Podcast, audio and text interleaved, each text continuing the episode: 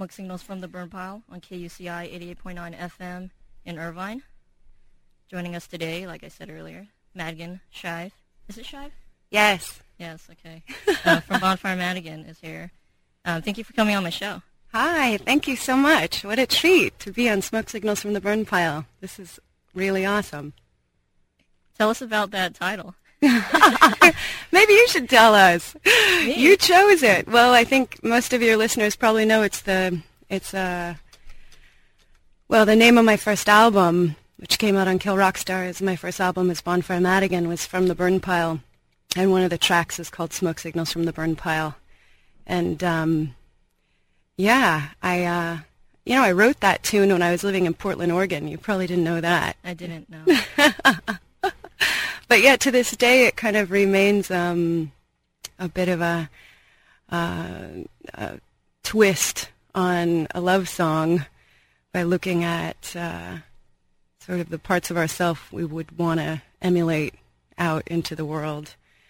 And in a bit of a way, some of the song to me always had sort of committing serial suicide on the parts of ourselves we don't want to live with, and then choosing the parts that really we want to magnify, and then how we share that with other people. So being that this is a radio station, I thought, wow, that's really cool that somebody took that title and made it their program, because it's really about beaming those parts out to the community. And I think that's probably what you're doing here at KUCI, huh? Yeah, definitely. Cool. I didn't really have that in mind when I chose the title, though. I just thought it sounded really cool. Hey, that's so perfect with me. As a songwriter, it doesn't get much better than that. So for those listeners who aren't familiar with your work, tell us a little bit about your history, musical history. Oh, okay. Well, I grew up in the Pacific Northwest in Seattle, and in high school I started doing punk bands, and I'm a cellist. And I got Eliana here with me, who's going to be performing with Bonfire Madigan, making her LA debut tomorrow.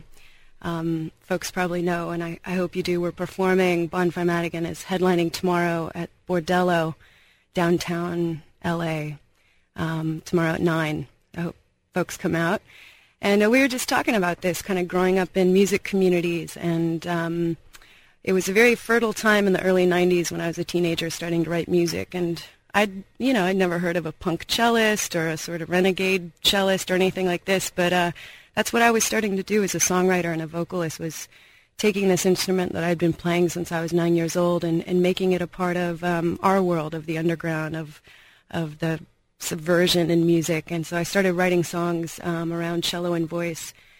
And Tattle Tale was the name of my first band that really started to make some attention and some waves in the underground music scene. And we put out our first cassette on Kill Rock Stars when it was still a new label. And started to tour and played with some great bands like Bikini Kill and Heavens to Betsy back in the day. And that was kind of the landscape. Mecca Normal, Spinanes, Mary Lou Lord, Elliot Smith. This was the scene that was just gigging all the time and playing all ages shows. And so that's what we tapped into. And you guys were based in Seattle, was it? Yeah, we were going to high school. We were in high school in Seattle. And also Isaac Brock was at our high school as well. So it was a really... who folks might know from Modest Mouse. So I sort of had this funny community of folks who we'd all kind of grow up together in this strange way to be these, maverick musicians. And that's really how I cut my teeth. And then the joke when I was a kid was that, Seattle wants to be San Francisco when it grows up. So I ended up moving down to San Francisco. But, I made a pit stop in L.A., and I met Sherry Ozecki, the amazing upright bassist, and she really planted the seeds after Tattle Tale that would become Bonfire Madigan. And at first we were known as the Bonfire Madigan string duets, and we would do these wild things with upright bass and cello. And then we started to incorporate more drums. We had Tomás Palermo come in, and then a whole slew of really great guests, and that's how we started to make the first albums, Rock Stop, and then From the Burn Pile, and then we made Saddle the Bridge. We made some of those records from a label that Sherry started doing with me called Moon Puss Music, which I still do. It's sort of my safety net label, but Kill Rock Stars volleyed us out from there.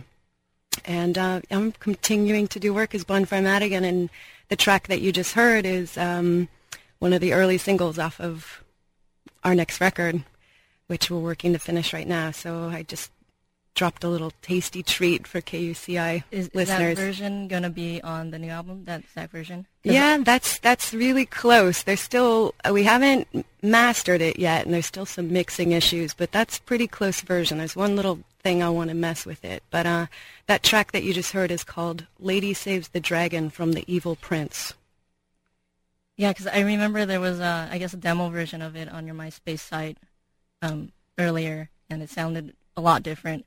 I noticed you're experimenting more with, I guess you had drum machines and other type of, could you comment on that? Yeah, we've just been incorporating. Well, for a while now I've been interested in the intersection of kind of electronic world and making percussion out of sounds, like from the cello. Sherry started doing that with me on Saddle the Bridge quite a bit, actually. We would build loops and stuff out of, like, hitting the bow on the bridge of the cello or, you know, playing with the sound of hitting the body of the instrument. And so, and Tomás, who played with me for a long time, is a pretty well-known DJ and electronic artist, and he was my drummer, and so he would bring in kind of just more soundscape ideas and found sounds, and we'd manipulate them. And then in 2004, when I went on tour with Laibach, that was really when I started to incorporate more found sounds, electronic sounds, and since I did that giant tour mostly with cello, voice, some electronics, and then lots of live looping and stuff, I got into making, I love that hybrid of where something really raw and organic like the cello, and then the way I use it so viscerally and so hands-on and dynamically meets this sort of, you know, this world, that impenetrable sort of, you know, unforgiving, programmed world or something, and then what magic can come out of those far extremes. I'm definitely interested in that. And there is some of that on this record. That last track showcases more of that. But it also blends live drums in with the electronics. So, and that's kind of what people can expect tomorrow a bit, is take live looping elements and then manipulating them once they're set, they're live. When can we expect the album to be out? It's still a bit of a mystery. I can't say yet. I really want it to come out this fall is what we're shooting for. So, all right, and it's going to be on Moon Puss. I don't know yet. That's part of why we're right now kind of negotiating that. I'm taking my time because I want it to come out right. And there's some interest from some different indie labels. I mean, Moon Puss owns it right now, which is really good for me. So right now I'm negotiating licensing it out. And I spent a bunch of the fall touring in Europe. So there's quite a bit of interest there. And what may end up happening is I'll license it out first. It'll come out in Europe. And then kind of folks in this continent will have to make a bunch of noise and want it here. And then, you know, we'll get the love and get the support. And regardless, it's going to come out. And I'll keep leaking stuff on the MySpace and through bonfiremadigan.com. And it's an interesting time to be an independent musician putting out stuff, because we're much more able to cut out those middle people who, you know, want to take a bunch of our work and make profits on them, but don't want to seem to do the work that they want out of it. So I'm trying to create more community where people get back what they put into it, like a worker-owned more model of sharing work and music and ideas, more collaborative worker-owned stuff. And with the plethora of music labels, you get to own your masters and then shop them out. And a lot of people might not know is when you sign a contract to Sony or what have you, they own the masters, and that's a way different model than what has been the norm for the last 50 years as well. Yeah, you're absolutely right. So. Yeah. And I think I'm in a good position because I come from this DIY, you know, independent punk music community that has been much more aware of that, of the rights of the people who create the work, having, you know, getting to be a part of the decision-making of what happens to their work. So that's just always been, you know, a given for me. And I'm, you know, I'm not much of a capitalist, so I've never just handed my work over hoping it'll make me huge or something. That's not what Bonfire Madigan's about. Or I think, you know, the music communities that really feed me are about. Well, it looks like we just got a call. So I want to thank whoever called for, hopefully it's a pledge. So we're in the middle of a fund drive right now at KUCI. And so thank you. If you want to call in and make a pledge, 949-824-5824. It's 949 UCI KUCI. I think I interrupted you, Craig. Oh, I was just about to say, with another question, actually, since you do spend a great deal of time in Europe, do you find European audiences are more open to weird and different things than Americans, and it takes Americans a little longer to catch on to that? Well, I would say I think that people in Europe, there's just being a part of arts community is, from what I've experienced, is more a part of people's culture. You know, it's less like, oh, you have to be an art school student or something to be a part of, you know, of diverse culture and stuff. I think people are maybe just more socialized to seeing images and sound and community and creating it as a part of more of what people do, you know. People aren't as, you know, historically just constructed to be rampant consumers. You know? Yeah. Well, there seems to be a great deal of like passivity in the United States, and things are dictated down to you, and you're not supposed to be a part of things. Right, right. And I think I've always been, in some ways, a bit reactionary to that, because the context has always been very important to me, especially being this new music cellist. You know, being known as a renegade cellist, I'm known for taking something out of one box. You know, and trying to actually break down just what that box is and what that means, how are the boundaries relevant. And I think a lot of my work actually encapsulates that.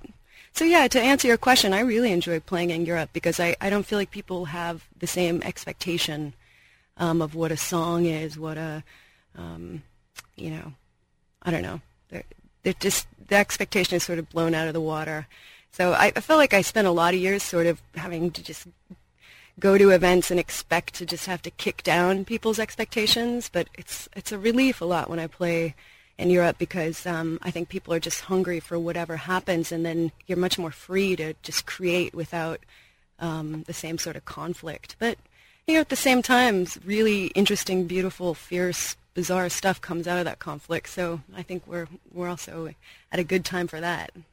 We're in all this tension, some amazing abandon and release and new constructs are starting to happen. And you just came back a few months ago from a tour in Europe, is that right? Yeah. Where exactly did you go? Well, I was all over Europe, really. Because of the Laibach connection and everything that happened, I spent a bunch of time in Slovenia, which is a part of the former Yugoslavia. It's right there on the border of Italy, just below Hungary and Austria, next door to Croatia. So I was there for a while, and there was a giant international festival that I was one of the featured artists at, and I had a bit of a residency there where I was collaborating with other people's projects as well. I got to play as a part of this sort of multimedia dance, huge dance performance that went on for a few days, and we ended up actually playing the music of Moondog. And Moondog is like one of my favorite 20th century renegade composers. He's a U.S. composer, but he was known in the 50s. He would play on the streets of New York City dressed as a Viking, and he's just totally out there in the best way. And then Columbia ended up putting out his tunes on their classical imprint label. And I had just been a fan of his. In fact, I didn't know it, but in some ways Moon Puss, I felt like, was the alter ego of Moondog. And I would go on to call my publishing later, Moon Puss Loves Moondog Music. So it was such a kick to be in Slovenia and playing with, you know, and I was playing with people from the Slovenian Philharmonic, people from these Croatian ensembles, this guy from Berlin. You know, it was just so international and just, it really was an amazing testimony how music is just crosses all languages, all ideas of self, and really speaks, you know, to all of us beyond text. And I really, I'm interested in that idea too. I think in some ways the written word has like rewired our brain, and it's become much more like left hemisphere dependent, you know, so then we get all analytical and sort of stuffy, and where like I think what I'm really interested is kind of liberating our right brain and our sense of image and emotion and stuff, and then where those can intersect. And that was really my starting point in Slovenia, and then I ended up spending a bunch of time in France and Italy, Germany, and then all over the UK. I spent a lot of time in the UK actually, because I hadn't spent much time in Scotland and other kind of smaller areas around England and Wales and stuff. And we were just in the UK for almost a month, so that was, it's kind of like doing a tour of California for a month, and you end up, you realize, wow, it's a big place. You know? I was informed that you had broken your cello. Was that? Oh yeah, that was horrible. That was amazing, though. It was kind of it's like out of one of the most, out of total. Just travesty or tragedy. What happened, we were in Bristol, UK, actually, and we had just been in France. It was one of our first tours traveling, and my cello had gotten a bit damaged in the travels, and I had had it repaired in Slovenia. But this was the first time in all of my traveling, all these years, and I have to say, these airlines, just what's been happening, that doesn't help. But I was happy to see that more traveling artists and even big, you know, woo-woo, kind of like Philharmonics had been writing these letters to the airlines, just how awful it was what they were making musicians do with their instruments as far as the way they had to package them, the way instruments were being treated. I think I got some of the runoff of that, because when we got to Bristol, we're at soundcheck, and it was actually this great club that was in this refurbished ship. So we were playing like in the galley of this old ship on the river. And it was soundcheck, and it was just getting kind of mobbed. And I was on tour with these artists from the Constellation Records, from the Montreal Collective.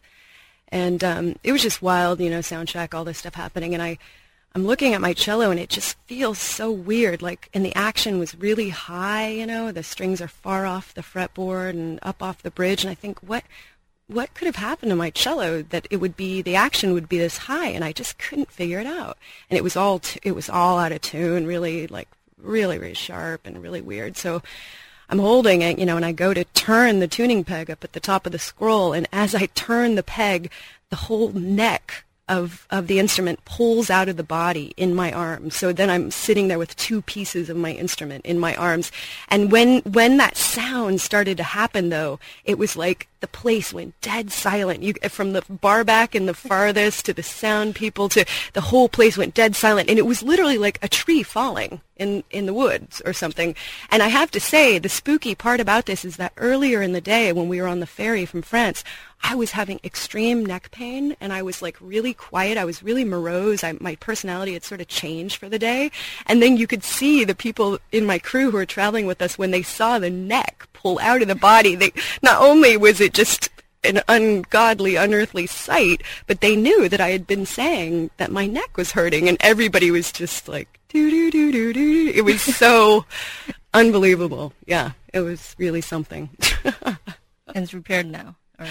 Well, yeah, it's repaired now. Yeah. Good to hear. Yes, thank you. Thank you. We're in tip-top shape. We're ready for Bordello tomorrow.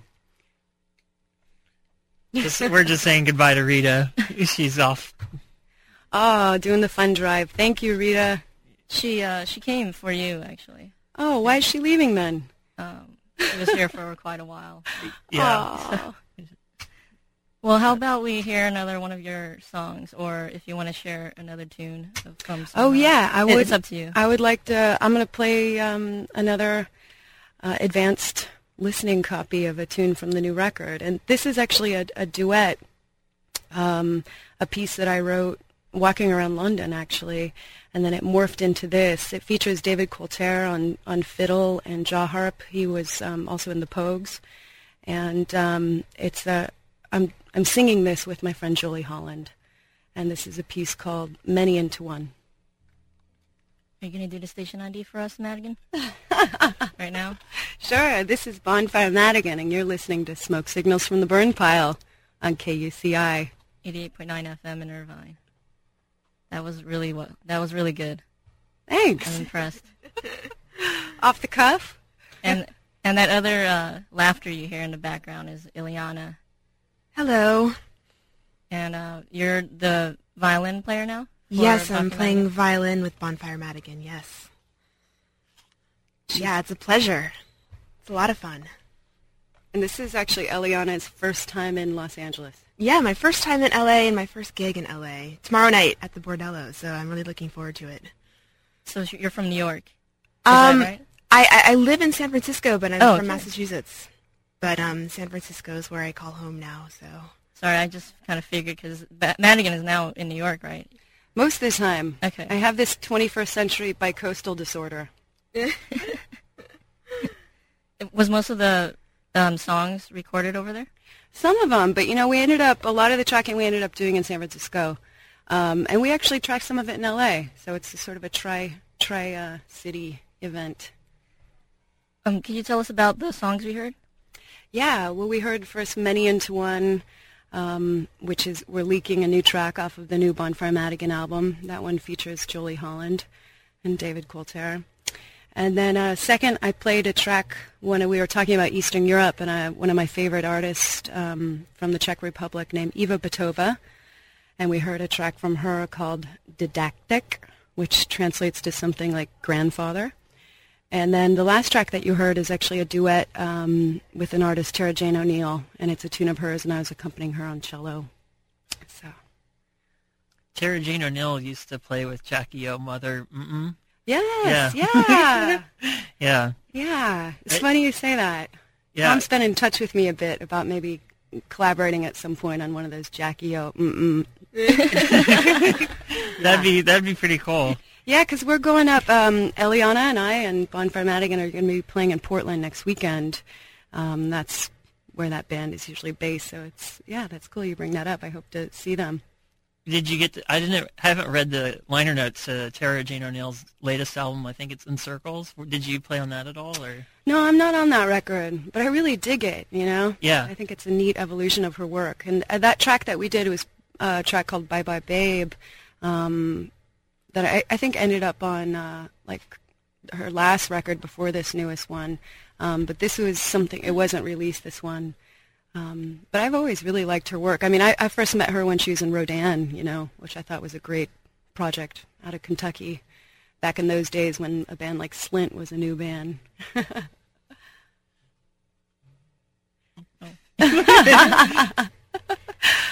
Oh, we got to remember, too, to get people to pledge. Yeah. Yes. 949-824-584.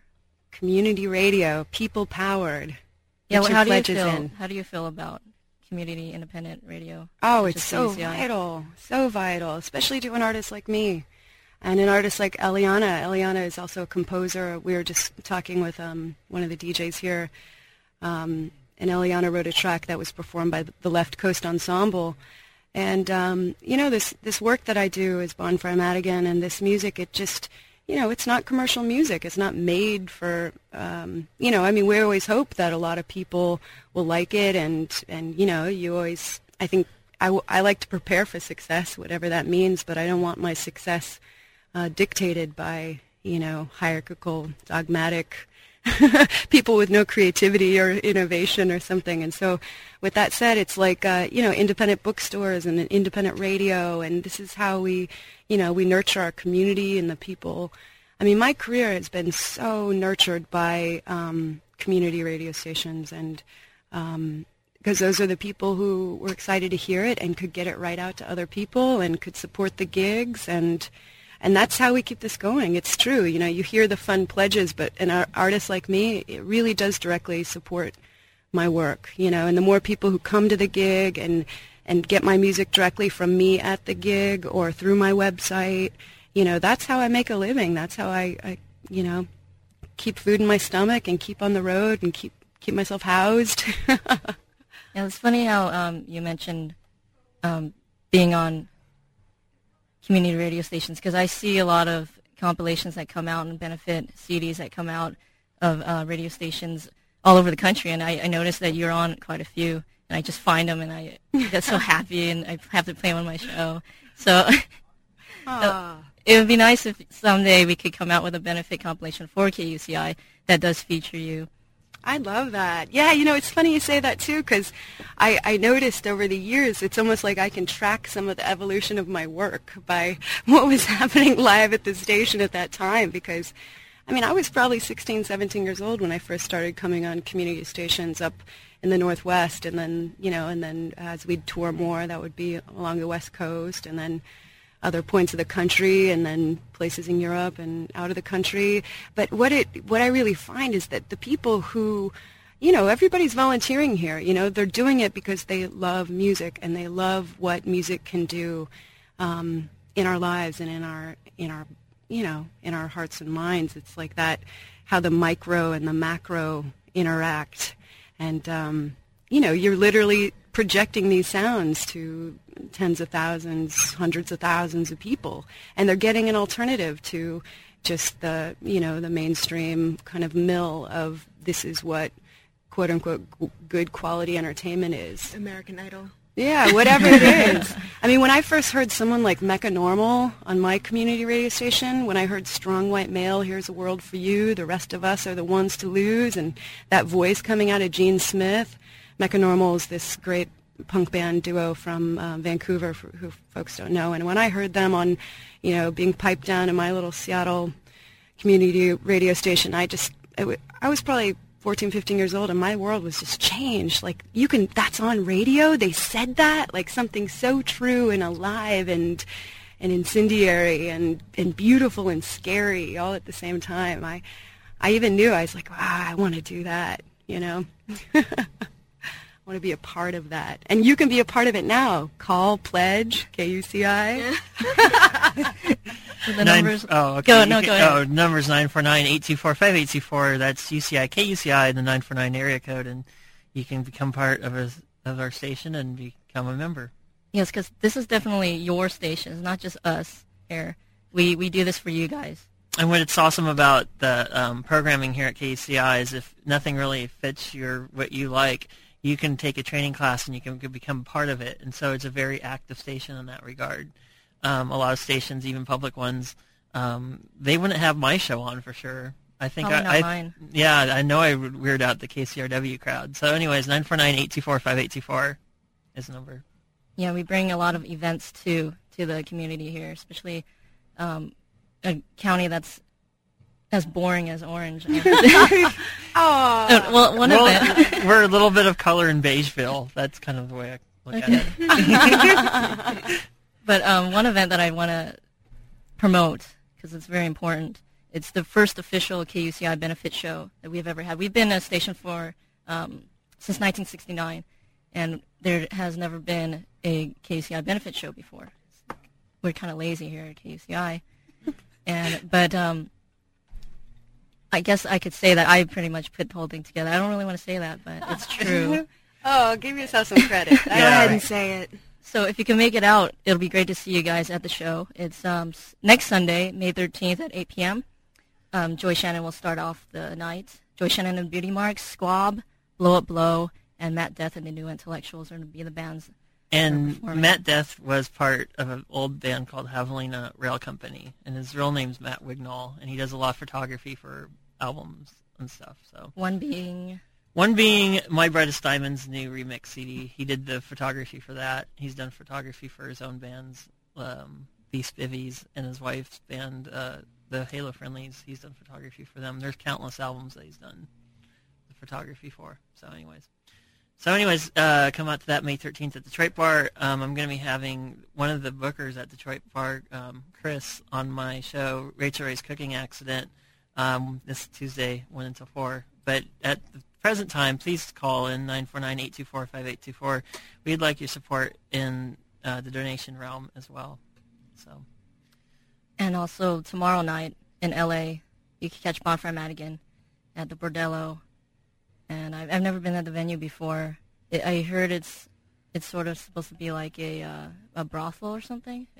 It's supposed to look like one. Well, no, I guess the story is that it really was a brothel, like in the late 1800s or something, and then I guess it's been a lot of things since then. It's right in that area near Little Tokyo, downtown LA, on First Street or something, and which is cool for me because when I first started playing in LA, actually we'd play at Tattle Tale would play at Impala Club, which at the time was owned by BB Hansen and her partner, so Beck would be there a lot. That's Beck's mom, showing up, and so that area for me always was sort of where different off the cuff kind of cool music could happen. And I heard before that in the 80s it was a punk club that Red Cross and all those kind of X and stuff would play at. So that area has really cool roots, and I guess it's been recently refurbished, and they're trying to bring back some of that Bordello brothel decor, but I guess it's really beautiful, and they really have made it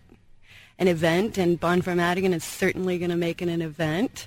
The first band is called HT Heartache, and they're opening the show at 9, and we're supposed to be on stage at 10. I also heard they have great dinner there. If people want to come, have a dinner and a show, and get our sort of 21st century Bordello on. It's a 21 and up show, right? I believe it is, yeah. Okay. And you are going to give pair tickets away. That's right, yeah. So folks want to call in. 949-824-584. Please call in. You get tickets to see us tomorrow. So Steve, if you're listening, you could call in and make a donation as well, even though you are a part of the station already.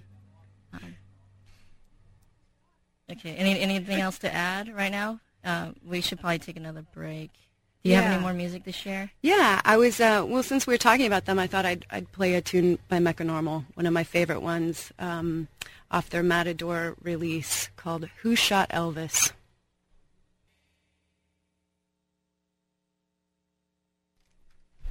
And you're listening to KUCI 88.9 FM in Irvine. Smoke Signals from the Burn Pile. DJ Cynthia here with Craig. I don't think I introduced you. No, but I think people know my voice. I've been on the air for 2 years. Okay, well, I'm sorry. That's He's okay. From Rachel Ray's Cooking Accident, Tuesdays 1 to 4 p.m. That's a great show title as well. Yeah. Well, it's a double meaning thing, too. Remember how Madigan was telling you how she thought why you picked it? I picked it because Rachel Ray's kind of a spaz, and I just kind of watched her on Food Network, and I thought she was funny. And and then like I figured out I was listening to the Minutemen, and then I was listening to a song called "Political Song" for Michael Jackson to sing, and then I realized that my favorite era of music is all post-punk, and they have these like little celebrity spoofs on their titles of their songs, and so I was like, oh, I guess it reveals a part of my personality that I like post-punk a lot from the '80s. So that, anyways, it's kind of a double meaning that I learned about like a year and a half later after I named my show that. Oh, what is it again, the title? This title is Rachel Ray's Cooking Accident. And before she went on Oprah and had the Oprah effect, I used to have to explain that to everybody. Okay. And then a local junior college that we do some booths for, Orange Coast College, also has cooking school. Mm. And so, like, I would see people in chefs, you know, gear laughing at my title because they all knew who Rachel Ray was because they watched Food Network. But, like, 80% of the people I had to explain to who she was. Then Oprah magically waves her wand, and she's a major star. So. Oh, yeah. Well, now that I've been spending more time in New York in that area, she's sort of infamy out there. So infamy in the good way or the bad way? Oh, I think in all ways, because now she's, you know, she's the new cute Rosie or something. Yeah. But she's kind of like once in a while I'll catch her show on the free channels. I guess it's her talk show. And when she gets outside of the kitchen, she still seems like she's a little awkward around guests and stuff. And so that's kind of a humbling quality, I guess. I don't know. So anyways, so what did we hear from your computer? Oh, yeah. Okay. So this is Madigan from Bonfire Madigan. I've been guest DJing here on Smoke Signals from the Burn Pile. What an honor. I played a track by Mecca Normal called Who Shot Elvis? Then I played a piece by Moondog, from his rare material releases. Next you heard Signifying Wolf by Bonnie Prince Billy featuring Don McCarthy from Fawn Fables off of his last record. And then we ended with a request from my last full-length studio album, which Kill Rock Stars put out, called 7 Mile Lane. And now we're back.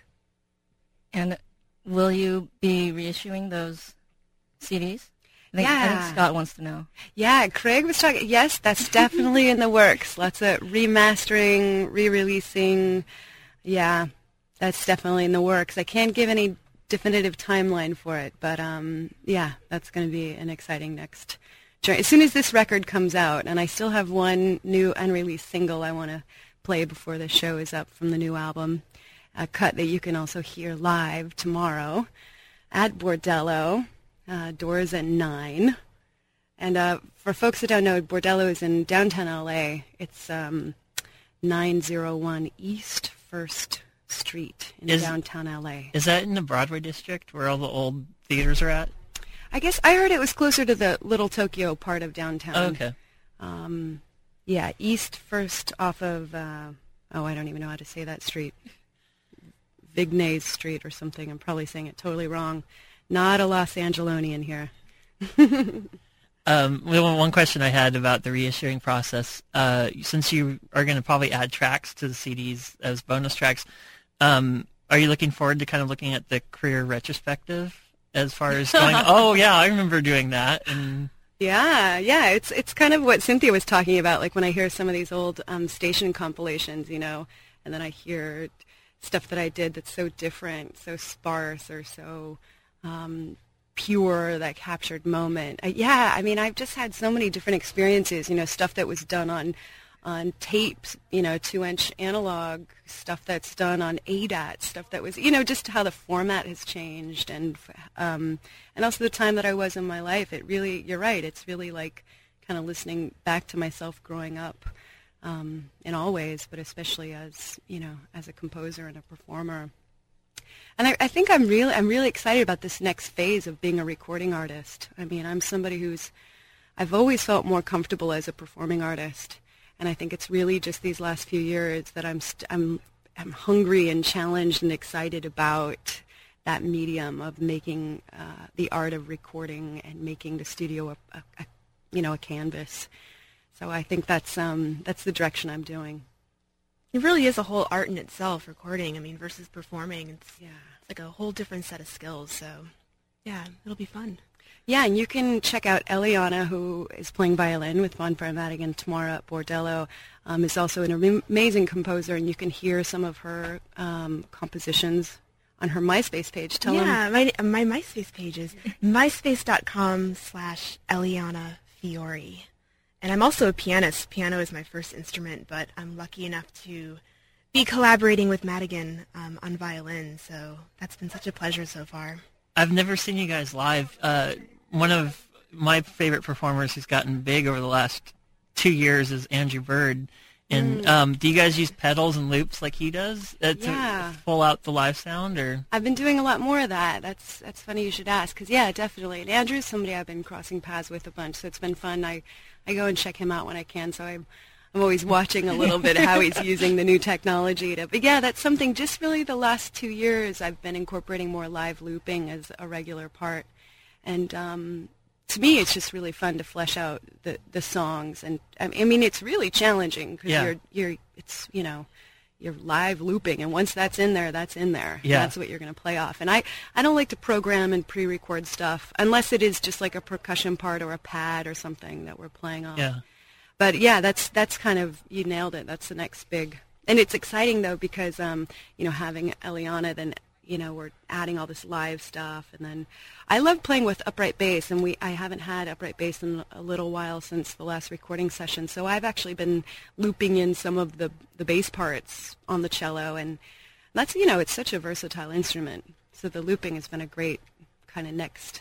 Actually, we had Vagabond Opera in studio recently, and they're kind of a jazz band from an earlier era, kind of a little like Skrulnut Zipperish, and I was amazed about the diversity of things he could do on his cello. Yeah, so absolutely. Speaking of cello, I had Refrigerator Mothers on. I don't know if you're familiar with the Hop Frog Collective, experimental musicians.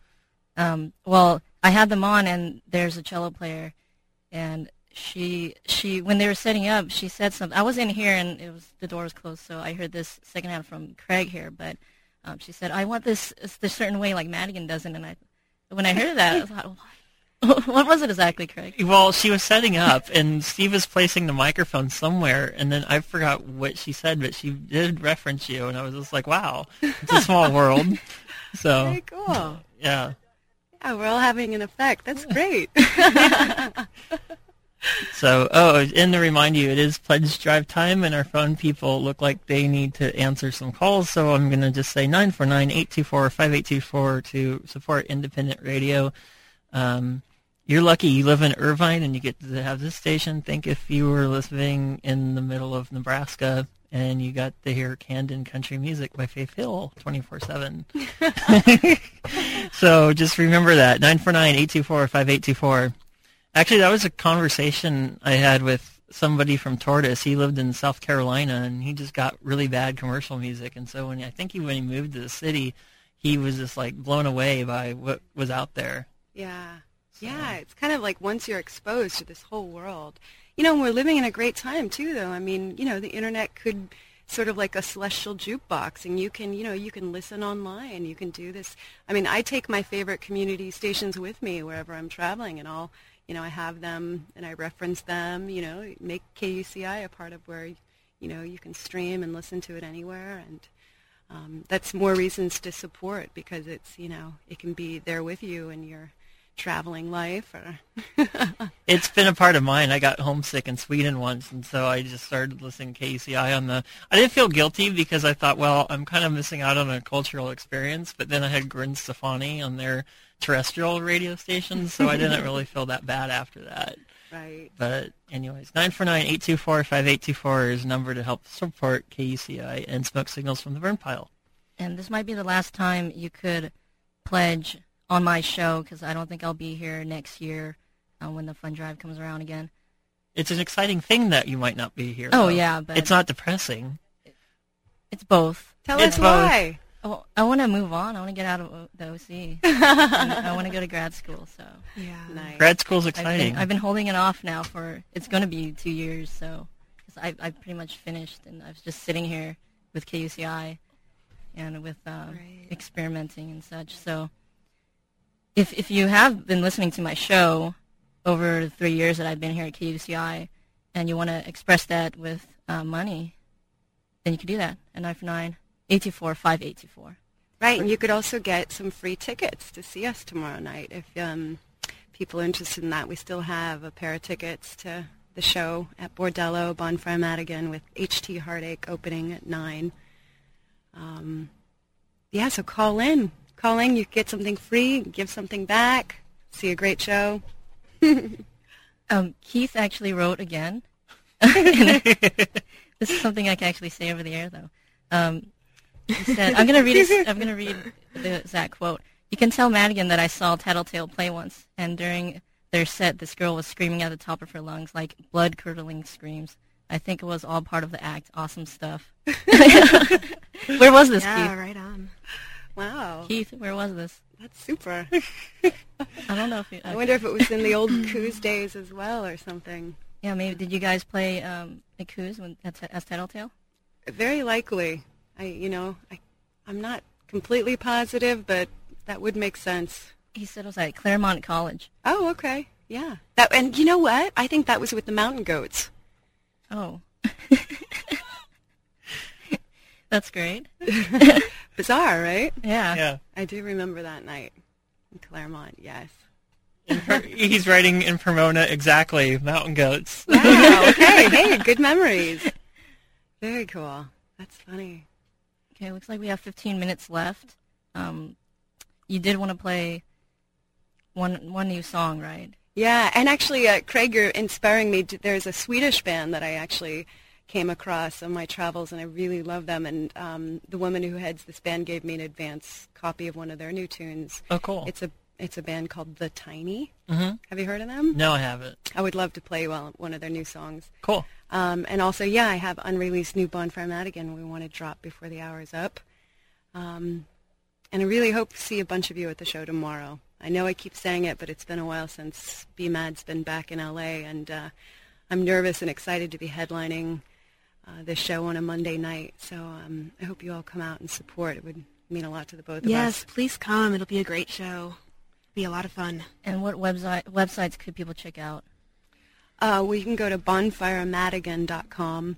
Also, it's promoted by The Fold, and I think Fold does a lot of promotions. I can't remember what his site is now, though. Something Silver Lake. Yeah. Something or other. Uh-oh, that's not very useful, is it? Google it. Google it if you need to. Yeah, Google The Fold. There you go. And you also have one album, I Bleed, a Decade of Song, available on your MySpace. That's right. Or on your website. Yeah, and this is actually, I call it an intro retrospective collection, and it's sort of the holding album. It's a limited edition, comes in a handmade fabric sleeve and a change purse of sorts, and that you can get that from bonfiremadigan.com. It's called I Bleed, a Decade of Songs. And it has a bunch of stuff, some of my songs have been used in films and things like this, and some of these films people love, but they didn't have soundtracks, so then people end up spending all this money on eBay and stuff, and that doesn't help me or the artists at all.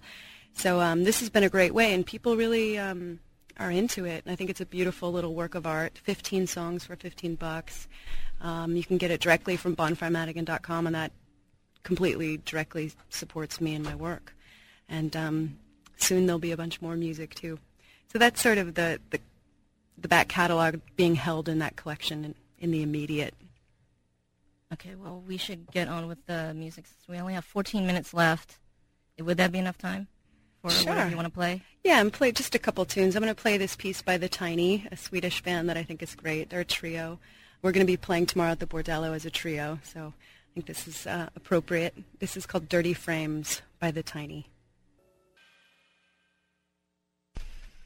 Do you want to do the idea again, Madigan? Oh, yes, this is Madigan from Bonfire Madigan and Eliana from Bonfire Madigan. And you're listening to Smoke Signals from the Burn Pile on KUCI 88.9 FM, Irvine, California. That song, that song in particular is a real blast to play. It's like a pure, just like rock song, dance rock song, and it's a real, just like a great release of energy. So I particularly love playing that song. So come out and see it tomorrow night at the Bordello. Yeah, that's Eliana talking about the track we just heard, dancing solo with Isadora's favorite scarf on the forthcoming new Bonfire Madigan Studio LP. Release date to be announced. Keep listening to KUCI. You'll find out when. And what did we hear before that? Oh, we heard a track from The Tiny. We were talking about Sweden a bit, and they're one of my current favorite Swedish bands, The Tiny. That was, I believe, an unreleased track called Dirty Frames. We have 7 minutes left. Do you want to end? Is there something you really want to comment about? It's open to you now. The floor is opened. Well, I think we covered a lot of ground. I just really want to thank you, Cynthia and Craig and everybody at KUCI. Encourage everybody to pledge, and what a kick it is for me to be on a program that's named after one of my tunes. And it's just really an honor. Thank you. You were talking about how people listen to this show and throw parties and because we support each other that way, and so when something means something to us, to reflect it back and give it out, that's really powerful. And I just want to thank you, because it makes me excited to keep writing more songs and keep challenging myself and keep letting my creativity go, and to share it with the community and to have it come back like this and get to be a guest. And Cynthia brought great fresh fruit and snacks for us here at the station. And we're grateful. This place is full of, tons of good folks and good energy. So support it, and come support us tomorrow night at Bordello. That would be a great next L.A. kickoff. This is actually, I think this is my first gig in L.A. of 2007. So come be a part of that event. When do you think you'll be coming back to LA? You're planning a tour, right? Yeah. Well, the fall, I think, is going to be when, stuff, more of these release dates and all this stuff is going to be known. So, keep a lookout for the fall, because I think that's when we'll be launching. And I've been having all this wild stuff happen. Like, I just opened for The Good, the Bad, and the Queen in San Francisco, which was such a thrill, And so I'm getting kind of more opportunities like that, just bands kind of asking me to come support and do stuff like that. So who knows? I could show up. So keep an eye on bonfiremadigan.com, because some of these gigs are just being volleyed at us, and I'm not sure when it's going to happen. And I'll keep up and announce on the show. Yeah. So tune in to Smoke Signals whenever you can. Yes. And please donate at 949-824-5824. It's 949 UCI KUCI, and there's also benefit show next week at the Detroit Bar in Costa Mesa. It's 21 and up show, 4 bands. It's going to be an amazing night. Help support KUCI and have fun while you're doing it. Should we end the show with Smoke Signals from the Burn Pile? Do you do that all the time? No, I don't, but that would... That'd be a good way to go. Yeah, let's do Eliana, that. Is that what we have to do? I think we should. Okay. Well, thanks again, everybody. We'll see you tomorrow night at Bordello. And thank you for having us.